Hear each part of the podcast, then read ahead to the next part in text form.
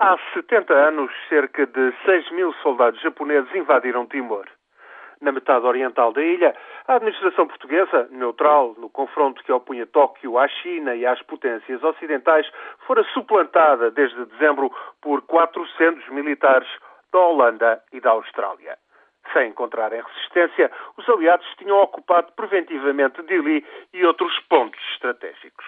O governador, Ferreira de Carvalho, considerava-se prisioneiro dos ocupantes e Salazar mobilizava tropas em Moçambique para restaurar a soberania portuguesa.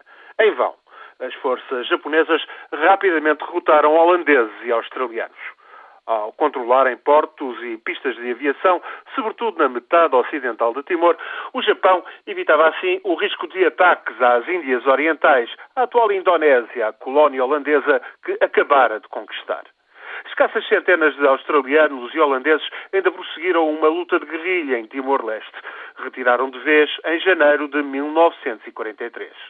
Os combates e a ocupação japonesa, que só terminou em agosto de 45, depois da rendição imperial, provocaram mais de 40 mil mortos, essencialmente na metade portuguesa da ilha foi uma das grandes violências que conheceu Timor-Leste.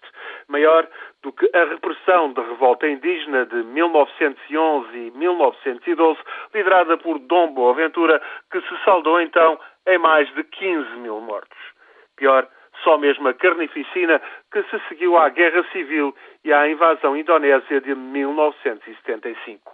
Então, pelos cálculos mais baixos, 60 mil timorenses morreram entre 75 e 1978.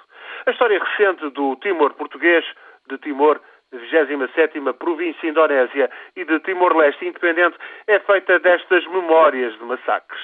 Outras vagas de violência abalaram Timor e a cada convulsão sucessivas memórias de insultos e abusos passaram a alimentar ódios e vinganças. É algo muito característico da sociedade timorense e acentua as fragilidades de todo o sistema político num cenário de grande pobreza.